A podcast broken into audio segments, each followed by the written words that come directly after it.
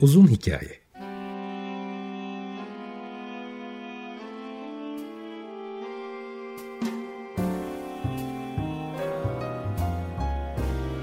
Sinir bilim, psikoloji, felsefe ve müzik.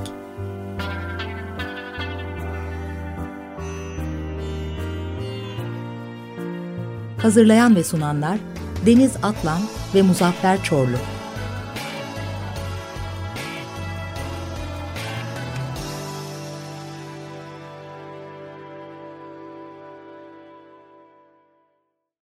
95.0 Açık Radyo'dan, Açık Radyo.com.tr ve onun uzun hikayesinden herkese günaydın. Haziran ayından bu yana yapay zeka ana başlığı altında bir dizi program gerçekleştiriyoruz. Farklı disiplinlerden, meslek gruplarından ve sektörlerden pek çok konuk ağırladık. Önümüzdeki hafta ise artık bu yapay zeka dizisini sonlandırıyoruz ve konuğumuz da Boğaziçi Üniversitesi Bilgisayar Mühendisliği bölümünden Profesör Doktor Cem Say olacak. Yapay zeka dendiğinde zaten ilk akla gelen isimlerden biri olduğu için kafamızda aklımızdaki pek çok soru işaretine de cevap bulabileceğimizi umuyorum. Ve tüm bu programlar boyunca da kenara not ettiğimiz sayısız soru vardı.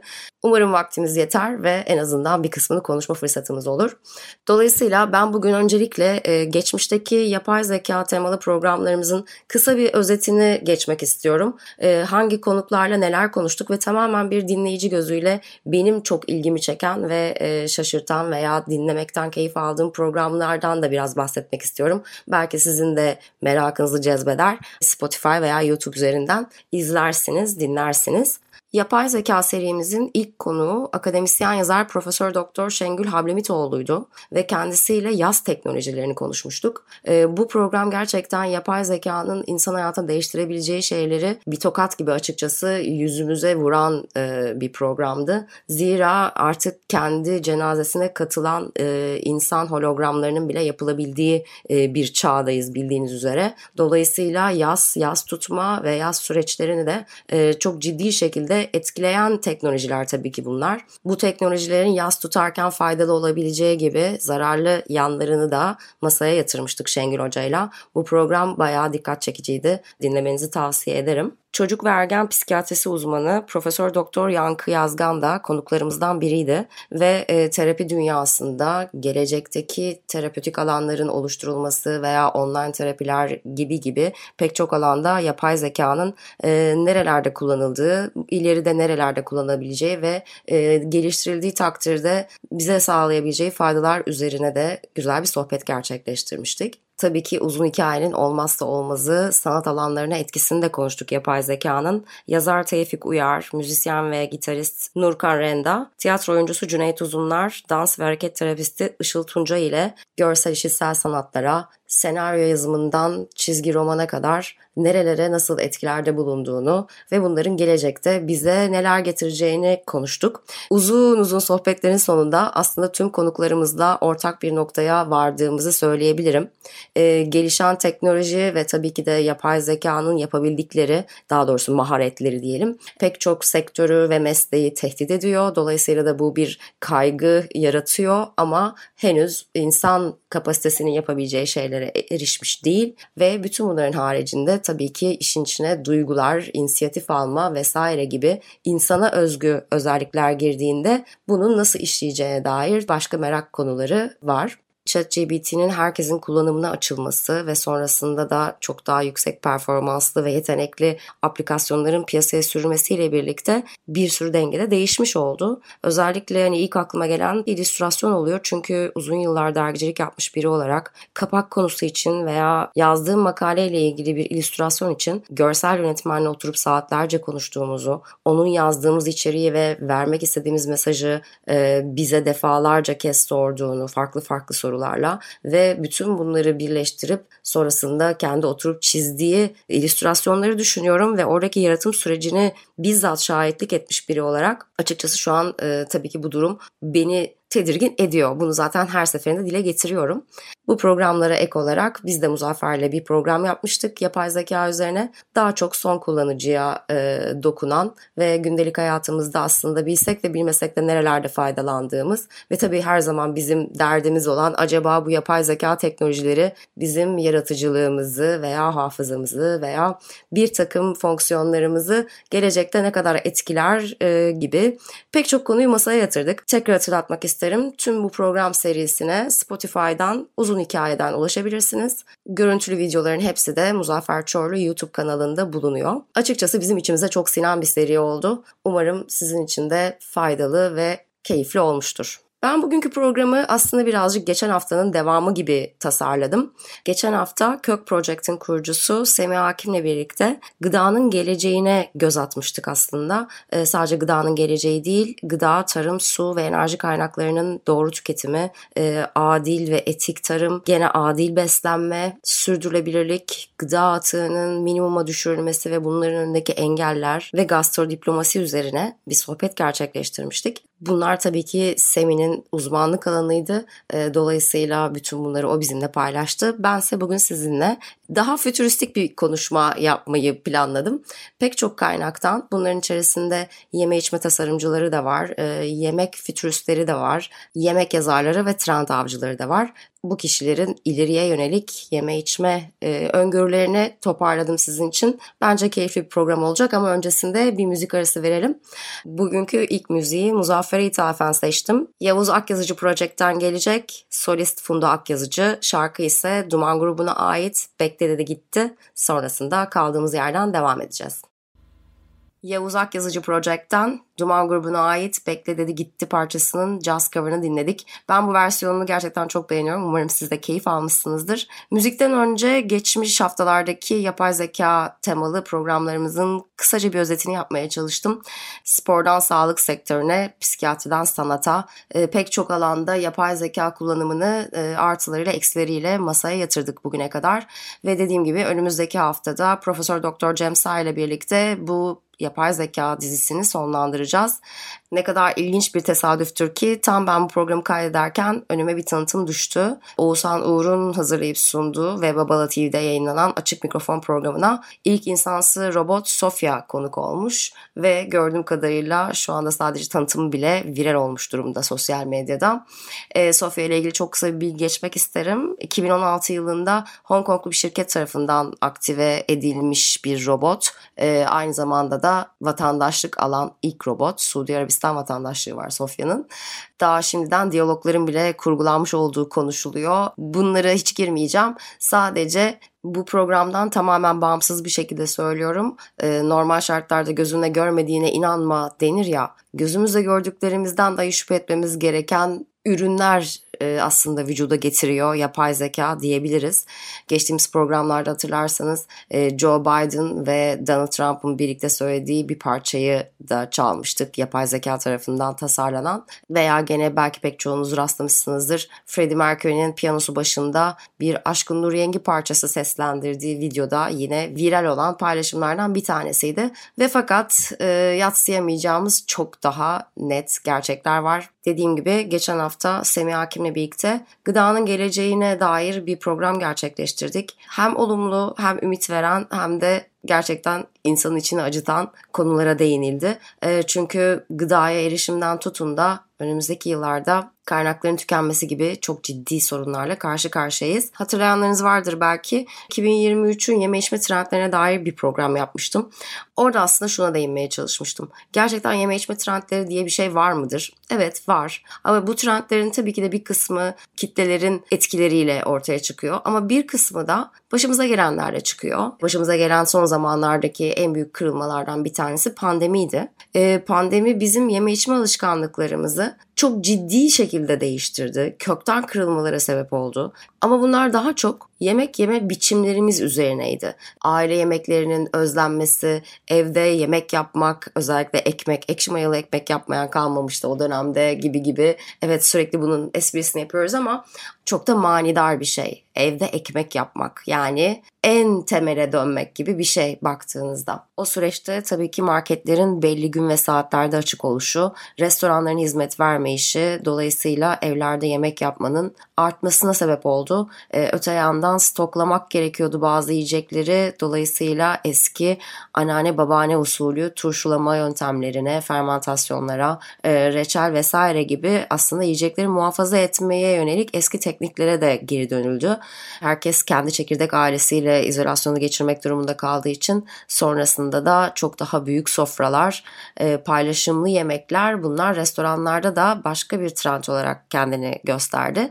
Bir diğer bizim için çok ciddi bir yıkımda 6 Şubat depremiyle yaşandı ee, ve fakat depremin yaraları yine sofralarda birlikte yemek pişirerek kazanların kaynatarak ve imece usulü yapılan yardımlarla aslında sarılmaya çalışıldı. Hatta geçen programda e, lafı geçmişti. Bir masayla sofra arasındaki fark gerçekten e, yine yemeğin iyileştirici gücü, yaraları saran ve bir araya getiren, birbirine bağlayan aynı sofrada buluşturan bir güce sahip. Bildiğiniz üzere biz uzun hikayede sıklıkla yeme içme kültürünü, nörogastronomiyi evrimsel süreçten günümüze kadar sosyoekonomik, kültürel ve psikolojik etkileşimleriyle birlikte sıklıkla ele alıyoruz. Sinir bilim alanında özellikle son yıllardaki çalışmaların e, artmasıyla birlikte e, nörogastronomide de ciddi yol alındı. Nörogastronomi terimine bizzat aşina olmayabilirsiniz ama hayatımızın aslında her aşamasında isteyerek veya istemeyerek maruz kaldığımızı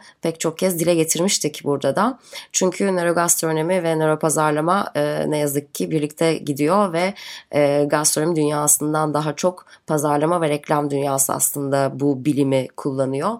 Çok kısaca özetlemeye çalışırsam e, duyularımızın bir nevi manipüle edilmesi ve dolayısıyla da tükettiğimiz yiyecek veya içecekten farklı lezzetler veya keyifler almamızı sağlayan e, bir takım teknikler diye özetleyebilirim. Önümüzde aslında bu kadar ciddi gıda krizleri varken e, ne keyfinden ne hazından bahsediyorsun Deniz diyebilirsiniz. Evet şu anda fonda çalan bir müziğin e, içtiğiniz kahveyi daha asidik veya daha bitter aromalarını öne çıkarttığına dair e, bir program da yapıyor olabilirdik.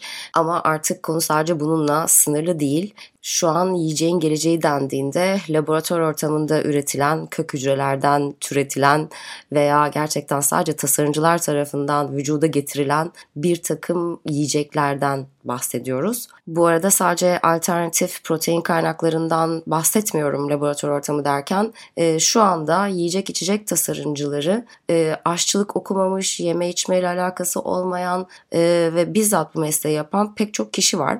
E, bu kişiler endüstriyel tasarım marifetlerini kullanarak normal şartlarda bir aşçının e, sadece o iki malzemeyle yapamayacağı bambaşka bir takım şeyler yaratıyorlar. Bu konuyu biraz açmak istiyorum. Aslında e, yiyecek tasarımı dendiğinde tam olarak neden bahsediyoruz? Dediğim gibi daha önce Muzaffer'le yaptığımız e, nörogastronomi programında Muzaffer buraları epey detaylı açıklamıştı. Ama ben kabaca bir özet geçeceğim.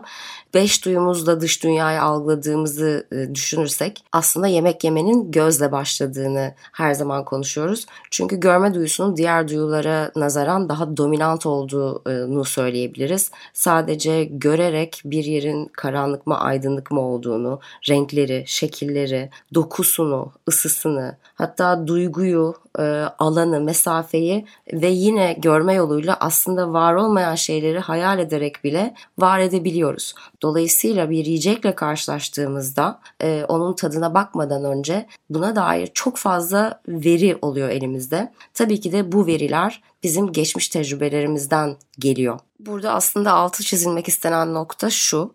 Her ne kadar e, kognitif bir algımız varsa da bütün deneyimlerimiz tamamen bireysel nevi şahsına münhasır. Çünkü bir renk körünün aslında renk körü olduğunu e, bilmiyor oluşu gibi sizin bir meyveyi gördüğünüzde onun rengi veya parlaklığı ile ilgili e, kafanızda canlandırdığınız bir takım düşünceler var. Onun tazeliğine, kabuğunun sertliğine, yumuşaklığına, tadına vesairesine dair. E, ve bütün bu tecrübelerde yine kişinin tamamen geçmiş tecrübelerinden oluşuyor. Her ne kadar genel geçer kurallar olsa da. Aynı bir dili öğrenir gibi dokunmayı, koklamayı, tatmayı öğreniyoruz ve bunlara anlamlar yüklüyoruz. Dolayısıyla da yüklediğimiz anlamlar tabii ki de bir yandan bireysel oluyor. E, genel geçer kısımlar ile ilgili aslında bir örnek vermek istiyorum. Duysal yemek tasarımcısı Leyla Sinevel'in kendi tezinde kullandığı bir çalışma bu.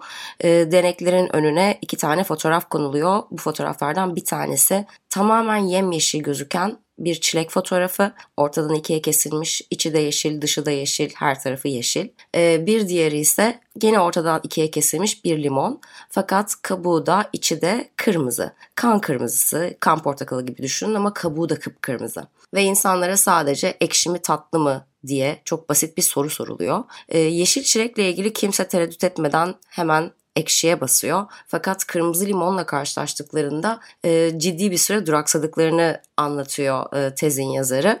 E, çünkü bizim kafamızda bütün kırmızı e, meyveler çok çok nadir istisnalar var. Önce yeşilden kırmızıya döndüğü için kırmızı ve yeşil aslında bizim için çok fazla e, değer taşıyor. E, iki tane renk olmanın ötesinde. Yeşil demek hem ham demek, sert demek, tatsız demek, ekşi demek ya da kekremsi demek. Meyveleri ve sebzeleri aklımdan geçirirken şu an ben bile hangi sıfatları kullanmalıyım diye düşünüyorum. Ama tam tersine kırmızı dediğimiz zaman daha yumuşak dokulu, olgun, tatlı, belki sulu gibi gibi benim mesela şu anda benim aklıma gelenler bunlardı. Renkler ve renklerin algısı ile ilgili de yakında bir program yapacağız zaten. E, bu arada başka bir programında e, teaserını gireyim hemen. Yapay zeka programlarının ardından koku uzmanı Vedat Ozan da konuğumuz olacak. E, ve bu konuları aslında daha da deşerek ilerleyeceğiz diyebilirim. Nörogastronomi konusuna geri dönersek aynı tezden başka bir e, örnek de vermek istiyorum. E, yine deneklerin önüne bir fotoğraf konuluyor ve bu fotoğrafta şeffaf, ince uzun bir kokteyl bardağı gibi bir bardağın içerisinde sarı bir sıvı var. İşte burada da mesela gene pek çok ihtimal üzerinde e, herkesin hemfikir olduğu ortaya çıkıyor. Bu bir ya limon suyu ya ananas suyu e, yüzdelerin en fazlası çıkıyor. Büyük ihtimalle soğuk olduğuna dair bir algı oluyor. Dolayısıyla ekşi olma ihtimali yüksek bulunuyor. İşte nörogastronomi tam da bunu çalışıyor. Sarı ve yeşilin genelde ekşi algısı, kırmızınınsa tatlı algısı ve bunun tabii ki de yeme içme sektöründe pek çok sektörde aynı zamanda kullanılması. Peki bunun e, yiyeceğin geleceğinde nasıl bir değişikliğe yol açacağını konuşalım. İşte bu kırmızının tatlıyı ifade etmesi, çağrıştırması ya da beynimizde tatlı bölgesini uyarması e, aslında bulunduğunuz ortamdaki ışığın e, soft kırmızı olması sizin o yiyecekten alacağınız tatlılık oranını arttırmakla birlikte e, artık food designerlar diyorlar ki acaba biz elimizdeki bir telefonla doğrudan beynimizdeki o merkeze bir takım uyaranlar gönderip hatta telefondan şunun şekerini arttır, bunun tuzunu kıs, ben bunu daha şöyle bir lezzette istiyorum, daha tereyağlı gibi hissetmek istiyorum gibi komutlar verebileceğimiz bir hale dönüşebilir mi diye konuşuyorlar. Ve işte tabii ki bu teknolojilerin de yine e, hem iyi hem kötüye ne kadar ucu açık olduğu e, ortada. Bunları da biraz konuşuruz. Aslında yiyeceğin geleceği diye e, çok farklı şeylerden bahsettim şu ana kadar. Çünkü e, benim de altını çizmek istediğim nokta şu. Yapay zekanın ya da teknolojilerin yiyecekle ilgili neler geliştirdiğinden ziyade ben en azından kendi şahsıma e, biraz önce de bahsettiğim gibi yiyeceğin birleştirici ve iyileştirici gücünden daha çok etkileniyorum. Teknolojiye zaten ayak dirememiz pek mümkün olmuyor. E, ben sadece kendi meramımı dile getirmek istedim. Bir müzik arası verelim. Ben bugün Türk kadın vokallerden gitmeyi tercih ettim. Bir sentezerden değirmenleri dinleyelim. Sonra kaldığımız yerden devam ederiz.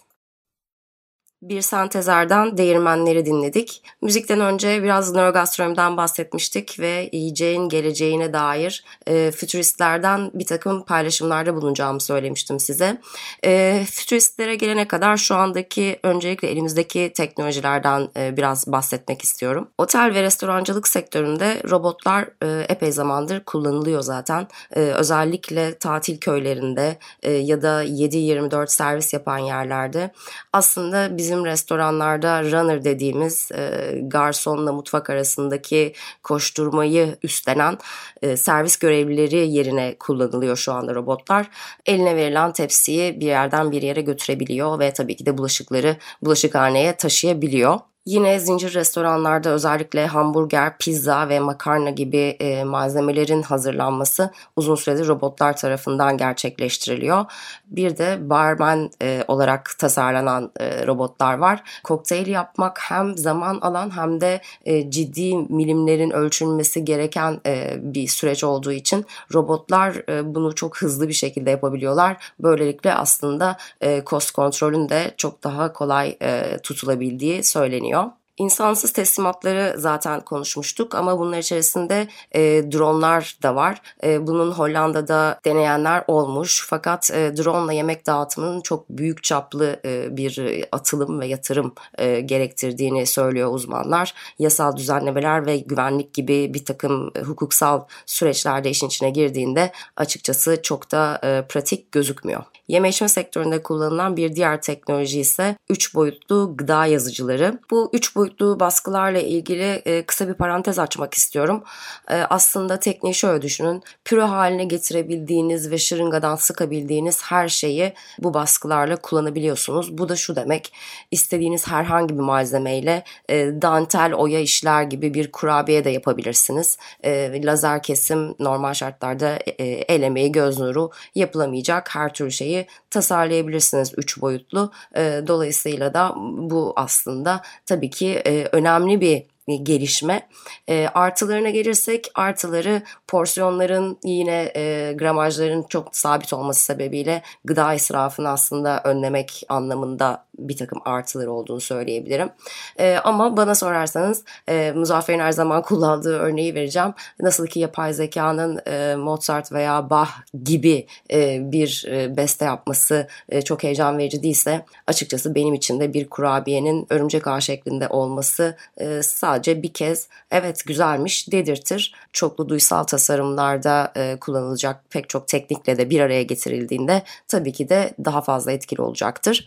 Ama bu baskıların esas işte beni kaygılandıran başka bir yönü var. Fütüristlerin ileriye yönelik öngörülerinde e, artık yiyeceğimizin neredeyse hiçbir yiyeceğin gerçek eskiden bildiğimiz sebze, e, et veya baklagil olmayacağını söylüyorlar. Hemen hemen her şeyin neredeyse ikamesi söz konusu. Çünkü artık e, fasulye veya erik veya et gibi değil de sizin ihtiyacınız olan karbonhidrat miktarı, protein miktarı ve yağ miktarının hesaplandığı, e, ölçülüp biçildiği ve bitki temelli yine laboratuvarlarda üretilen bir takım tozlar haline getirildiği ama e, size bunları tabii ki toz olarak tüketmenizi söylediklerinde çok e, sıkıntı olacağı için e, tam da bu noktada bu üç boyutlu baskı makineleri devreye giriyor.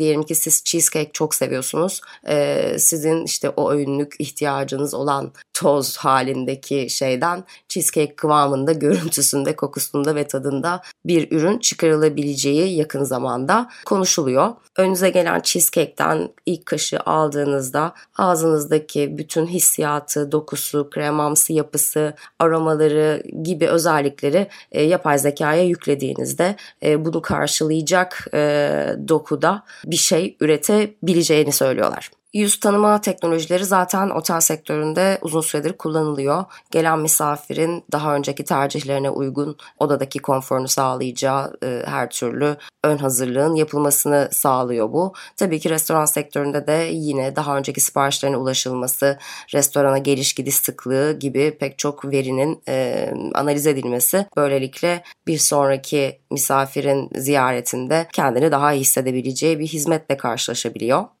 Genel olarak yapay zekadan bahsedersek gerçekten tarladan tabağa sürecinde aslında yapay zeka özellikle e, atığın azaltılması, e, gıda israfı e, ve enerji tasarrufu anlamında çok verimli kullanılabiliyor.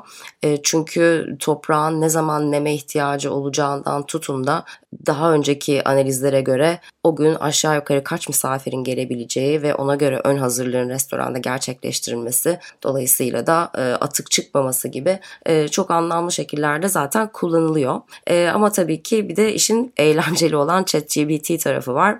Yine aslında her zaman konuştuğumuz noktaya geliyoruz. E, yapay zekanın vücuda getirdiği bir beste beste midir? E, eser eser midir? Sanat sanat mıdır soruları e, burada da geçerli tabii ki. Çünkü siz ChatGPT'ye şöyle bir soruyu sorabiliyorsunuz. İçli köfteyi Michelin yıldızlı bir restoranda servis etmek istesek e, neler yapabiliriz? Ya da atıyorum aynı gene bestecilikte olduğu gibi e, ünlü bir şefin üslubunu veya tabak tasarımlarını e, da belirterek bu üslupta ve bu tarzda istiyorum deyip reçetelendirmesini de talep edebilirsiniz. Bu örneği aslında öylesine vermedim. Çünkü Michelin yıldızlı restoran Neolokal'in şefi ve ortağı Max Taşkar'ın imza yemeklerinden bir tanesidir içli köfte ve restoranın açıldığı ilk günden beri menüsünde olan bir tariftir ve annesinin tarifidir. Dolayısıyla ChatGPT'den elde edilecek olan bir reçete gerçekten Hataylı bir şefin e, annesinin reçetesine ne kadar yaklaşır bunu da düşünmeden edemiyorum. Operasyon anlamında, e, menü tasarlanmasında, stok kontrolünde e, yapay zekanın zaten yeri tartışılmaz restorancılıkta.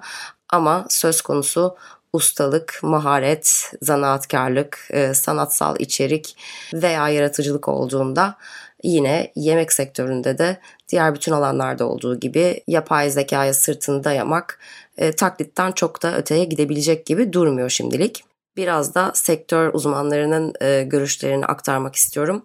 E, bildiğiniz üzere zaten uzun süredir e, bitki temelli burger etleri, köfteler, e, nuggetlar vesaireler üretiliyor. Beyond Meat veya Impossible Burger gibi alt markaları da üreten e, Good Food Institute'dan Bruce Friedrich'in görüşü 2050 yılında artık hepimizin işlenmiş et tüketeceği e, ve mezbaların, çiftliklerin ise e, anı çiftliğine dönüştürüldüğü hayvanlara iyi davranılan e, miras çiftlikleri gibi alanlara dönüşeceğini söylüyor. Gıda tasarımcısı ve fütürist e, Chloe Rutzerveld ise e, mevcut tüm gıdalarımızı atlayacağımızı, artık gıdaların mikroorganizmalarla e, oluşturduğumuz yepyeni bir beslenme sistemine geçeceğimizi söylüyor. Mahsul yetiştirmek veya hayvan yetiştirmek yerine ihtiyacımız olan karbonhidrat, protein ve yağları doğrudan üretmek için mantar, bakteri, maya ve mikroalg gibi mikroorganizmalar kullanacağımızı söylüyor. Son yıllarda özellikle bitki temelli süt ve süt ürünlerinin patlayışına şahitlik etmiştik biliyorsunuz. Şimdi yeni nesil maş fasulyesinden e, üretilen yumurta ikameleri de e, piyasaya sürülüyor somondan karidese, antrikottan e, burger köftesine varana kadar her şeyin e, bir nevi reprodüksiyonu e, piyasaya sunulacak. Ama herkes aynı fikirde değil e, ve açıkçası benzer fikirde bir akademisyen okuduğum için de mutlu oldum. Profesör Pete Smith özellikle laboratuvarlarda yetiştirilen bu etlerin yanıltıcı olduğunu, onlara ihtiyacımız olmadığını, ihtiyacımız olan proteinin çoğunluğunu bitki bazlı gıdalardan zaten alabildiğimizi, hatta ve hatta mümkün mümkünse e, şu andaki protein tüketimimizi yarıya indirip daha sağlıklı bir e, düzeye evrilmemizi öneriyor.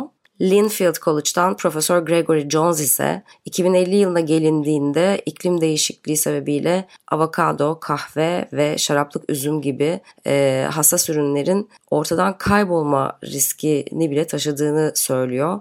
İklimdeki 1 veya 2 derecelik değişiklik bu mahsullerin ciddi oranda hasat kaybına sebep olacağının altını çiziyor. Özellikle de Yunanistan, Güney İtalya, Güney İspanya ve Portekiz gibi e, şarap üretim bölgelerinin potansiyel sorunlarına işaret ediyor.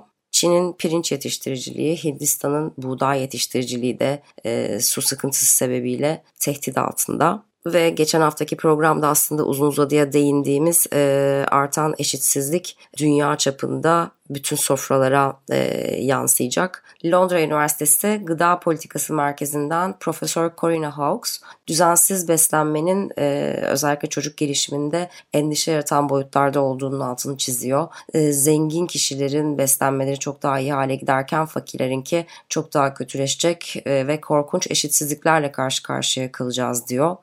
Ve bu durum e, fast food şirketlerinin de tabii ki gelişmekte olan ülkelere akın etmeye sevk edecek Dolayısıyla halihazırdaki yetersiz beslenmeye bir de abur cuburların eklendiği düşünüldüğünde obezite başta olmak üzere pek çok sağlık sorununa davetiye çıkaracağının altını çiziyor. Ee, ve daha da kötüsü 2050 yılına gelindiğinde erkeklerin %60'ının kadınların ise %50'sinin obez olacağını söylüyor Profesör Doktor Corina Hawkes. Dilerseniz üstümüzdeki kara bulutları dağıtmak için e, bir müzik arası daha verelim. E, ondan sonra tekrar gıdanın geleceğinde karşımıza neler çıkacak, bizi neler bekliyor bunlar üzerine sohbetimize devam edeceğiz. Bu kez de Jülide Özçelik'ten e, bir parça dinleyeceğiz. Caz İstanbul Volüm 2 albümünden geliyor. Zaman sonrasında kaldığımız yerden devam edeceğiz. Jülide Özçelik'ten dinledik. Zamandı parçanın ismi. Caz İstanbul Volüm 2 albümünde bulunuyordu. Kadın vokallerden müzikler seçtim sizin için.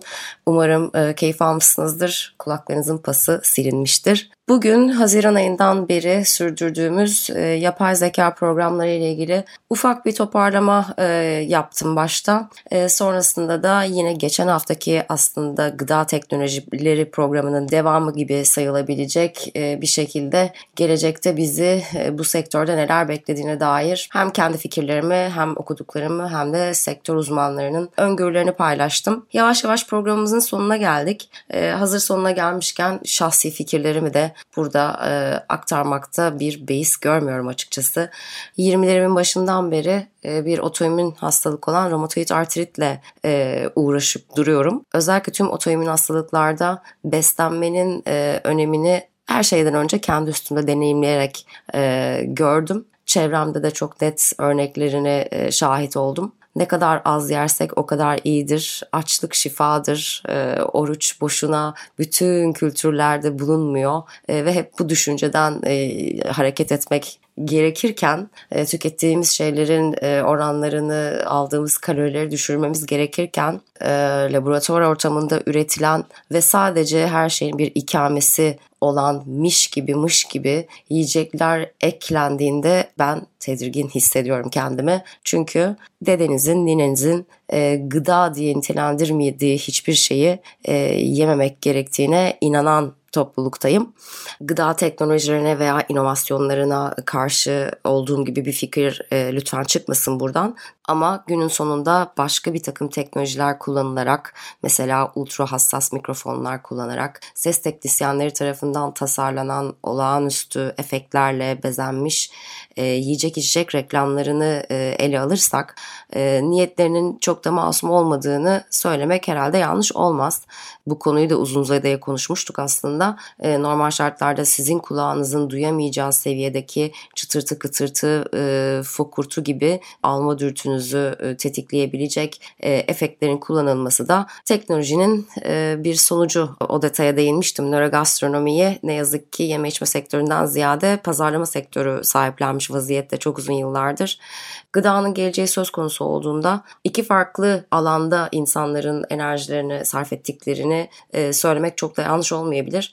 Bir tanesi tabii ki gezegeni ve kaynaklarımızı kurtarmak diyebiliriz. Bir diğer tarafta ise aslında bir aşçılık geçmişi olmayan, yeme içme sektöründe olmayan, sadece bir takım e, inovatif malzemeleri kullanarak normal şartlarda mutfakta üretilemeyen formlarda yiyecekler tasarlayan tasarımcılar var. Bense işin biraz farklı tarafından bakıyorum. E, biraz önce de belirttiğim gibi e, elbette gıdanın geleceği ve kaynaklarımız bunlar çok önemli ama bireysel farkındalık kısmında da neden bu kadar çok yiyecek içecek tüketmek zorunda olduğumuz bir taraftan e, yapay tatlandırıcılar, koruyucularla e, donatılmış e, paketli gıdaların hunharca tüketildiği zaten bir çağda yaşıyoruz. Bütün bunları sorgulayarak başlarsak ee, ya da neden günde 3 öğün beslenmemiz gerekiyor? Acaba gerçekten bu 3 öğün beslenme e, endüstriyel devrimden bu zamana gelmiş bir e, mesai saati e, anlayışı olabilir mi? Gibi şeyleri sorgularsak eğer e, belki de gıdanın geleceğine daha fazla katkıda bulunuruz diye düşünüyorum. Öyle olmasını da umuyorum. E, programımızın sonuna geldik. E, bana eşlik ettiğiniz için teşekkür ederim. Dediğim gibi önümüzdeki hafta yapay zeka programını e, Profesör Doktor Doktor Cemsa ile birlikte sonlandıracağız. E, sonrasında da tekrar çeşitli konularda birlikte olacağız.